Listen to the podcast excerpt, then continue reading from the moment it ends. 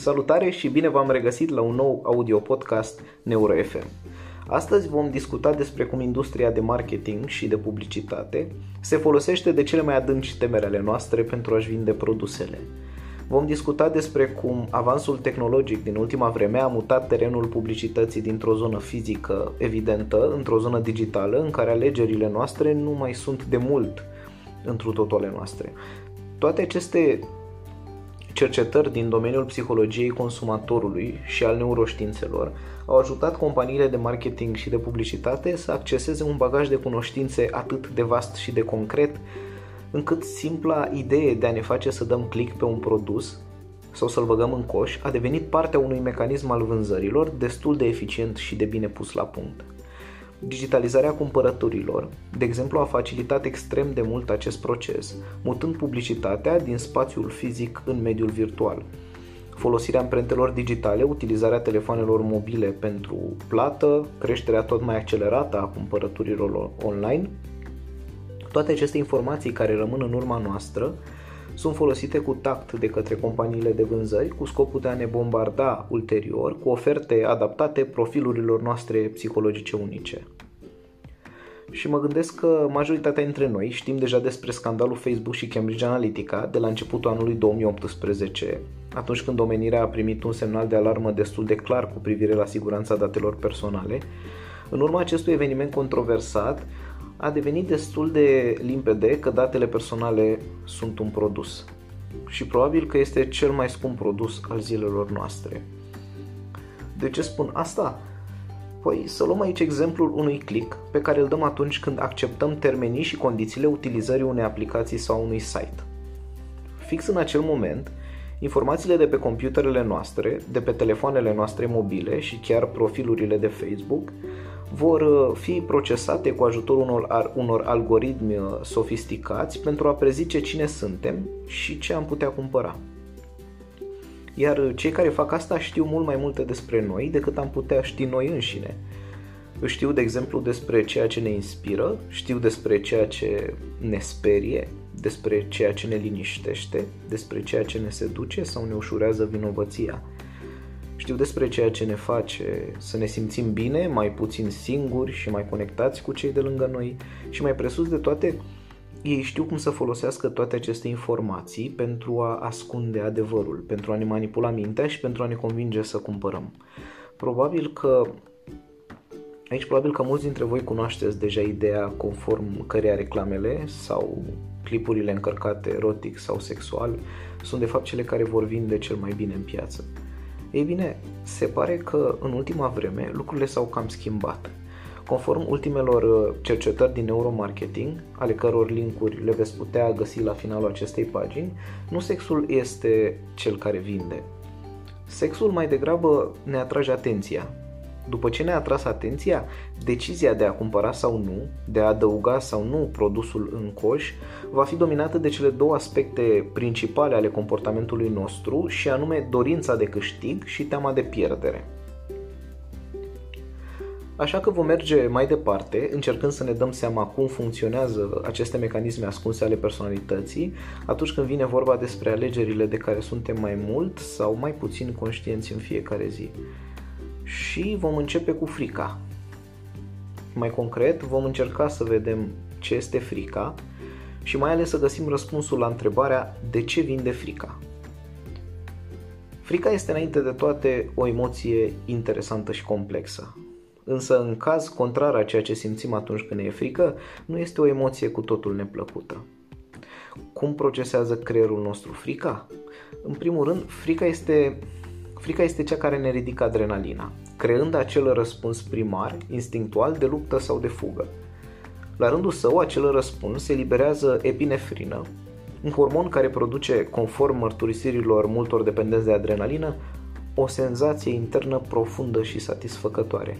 Problema este că în creierul uman, zonele cerebrale implicate în procesarea fricii și plăcerii sunt foarte apropiate una de cealaltă motiv pentru care este foarte ușor pentru creier să proceseze ambele tipuri de senzații într-un timp extrem de scurt. Adică atât teama cât și senzația plăcută de eliberarea fricii sunt resimțite într-un mod cât se poate de adictiv. Dependenții de frică și de adrenalină caută experiențe care să le inducă aceste stări, tânjind după acele senzații de eliberare de la sfârșit. Și ar mai fi ceva. Frica îi aduce pe oameni împreună, atunci când au nevoie să se unească împotriva unui dușman comun. Ea are această calitate perversă de a forma grupuri ai căror membrii se hrănesc din propagarea acesteia. Tocmai din acest motiv ne place, de exemplu, să răspândim zvonuri înfricoșătoare. Ne place să ne simțim puternici și importanți atunci când lăsăm scenarii periculoase sau promovăm sentimente care generează frică. Iar frica are această trăsătură contagioasă. Joseph Ledoux, directorul Centrului de Neuroștiințe din cadrul Universității din New York, era de părere că venim în lume învățați să ne fie frică, deoarece creierul nostru a evoluat la nivel instinctual, pregătit pentru a supraviețui naturii sau mediului în care ne naștem. Cu alte cuvinte, pentru a ne proteja, evoluția ne-a înzestrat cu un centru al fricii extrem de vigilent și care este declanșat cu mult înainte ca pericolul să fie perceput conștient. Așadar, se pare că frica este mult, mult mai puternică decât uh, rațiunea. Ea a evoluat ca un mecanism care ne protejează de situațiile care ne pun uh, viața în pericol și din punct de vedere evolutiv se pare că își face treaba destul de bine. Iar specialiștii din marketing și publicitate, ei cunosc destul de bine acest aspect și nu se tem deloc să îl exploateze la maxim. Uh, de exemplu, aceștia se folosesc de diverse tactici menite să inducă frica pentru a-și vinde cât mai bine produsele începând de la antidepresive și până la prezervative, de la ață dentară la clasicul detergent de rufe, de la alarme antiefracție la apă îmbuteliată, precum și alte tipuri de produse. Ce tactici uh, folosesc aceste companii de marketing?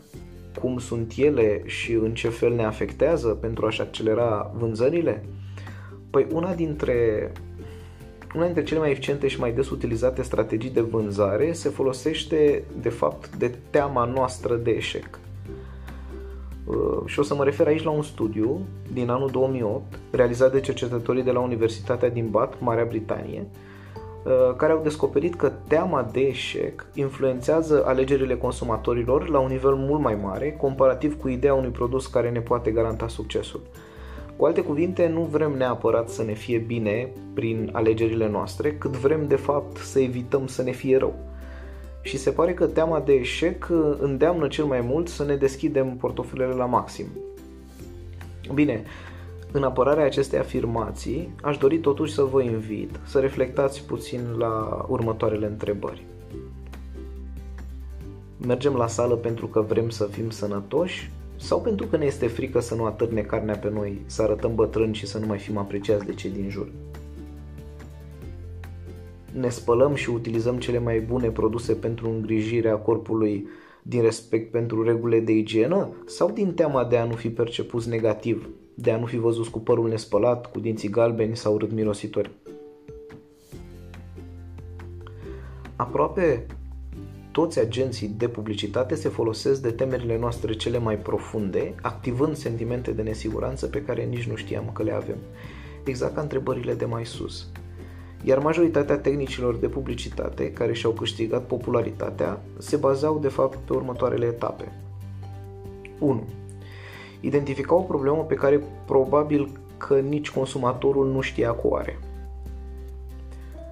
2 exacerbau anxietatea din jurul respectivei probleme. Și 3.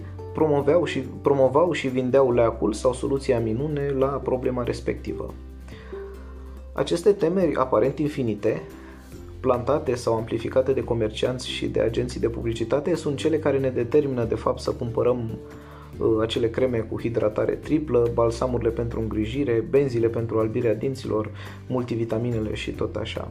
Nu mai vorbim despre abonamentele la sală, alimentele organice, apa microbiologic pură, umidificatoare, dezumidificatoare, îmbrăcămintea creată de designeri, Viagra, sisteme de filtrare a apei, chirurgia plastică, alarme antiefracție, iar lista poate continua.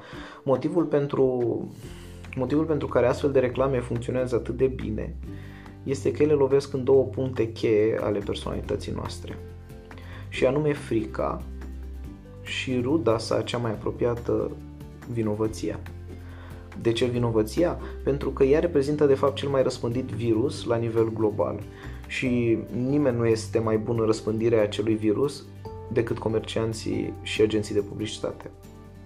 După cum a explicat un articol apărut în Journal of uh, Consumer Research în, în 2006, frica amestecată cu un nivel ridicat de vinovăție tinde să declanșeze îndrăsneala și să transforme o emoție în acțiune.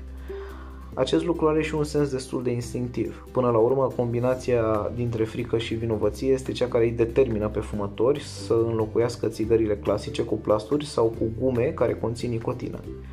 Iar reclamele farmaceutice sunt cele care profită cel mai mult de pe urma acestei combinații unice dintre frică și vinovăție.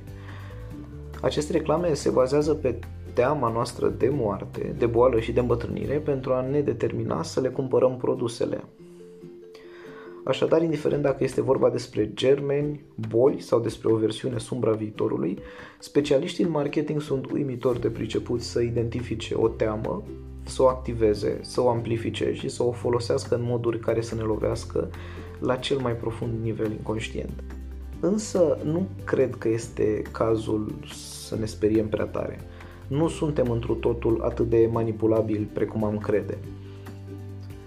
Cum ne putem strecura sau am putea să ne strecurăm în afara terenului de joacă al fricii, în afara mecanismelor sofisticate de influențare pe care le folosește publicitatea? Ne-am putea ghida alegerile astfel încât să rămânem conectați la adevăratele noastre nevoi? Vom încerca să discutăm și despre toate aceste aspecte, precum și multe altele într-un podcast viitor. În încheiere, aș dori să vă mulțumesc pentru că m-ați urmărit până la capăt și nu uitați, pentru orice întrebare, sugestie sau comentariu, vă stau la dispoziție oricând, accesând formularul de contact, rubrica de comentarii de pe site sau pagina de Facebook NeuroFM. Pe curând!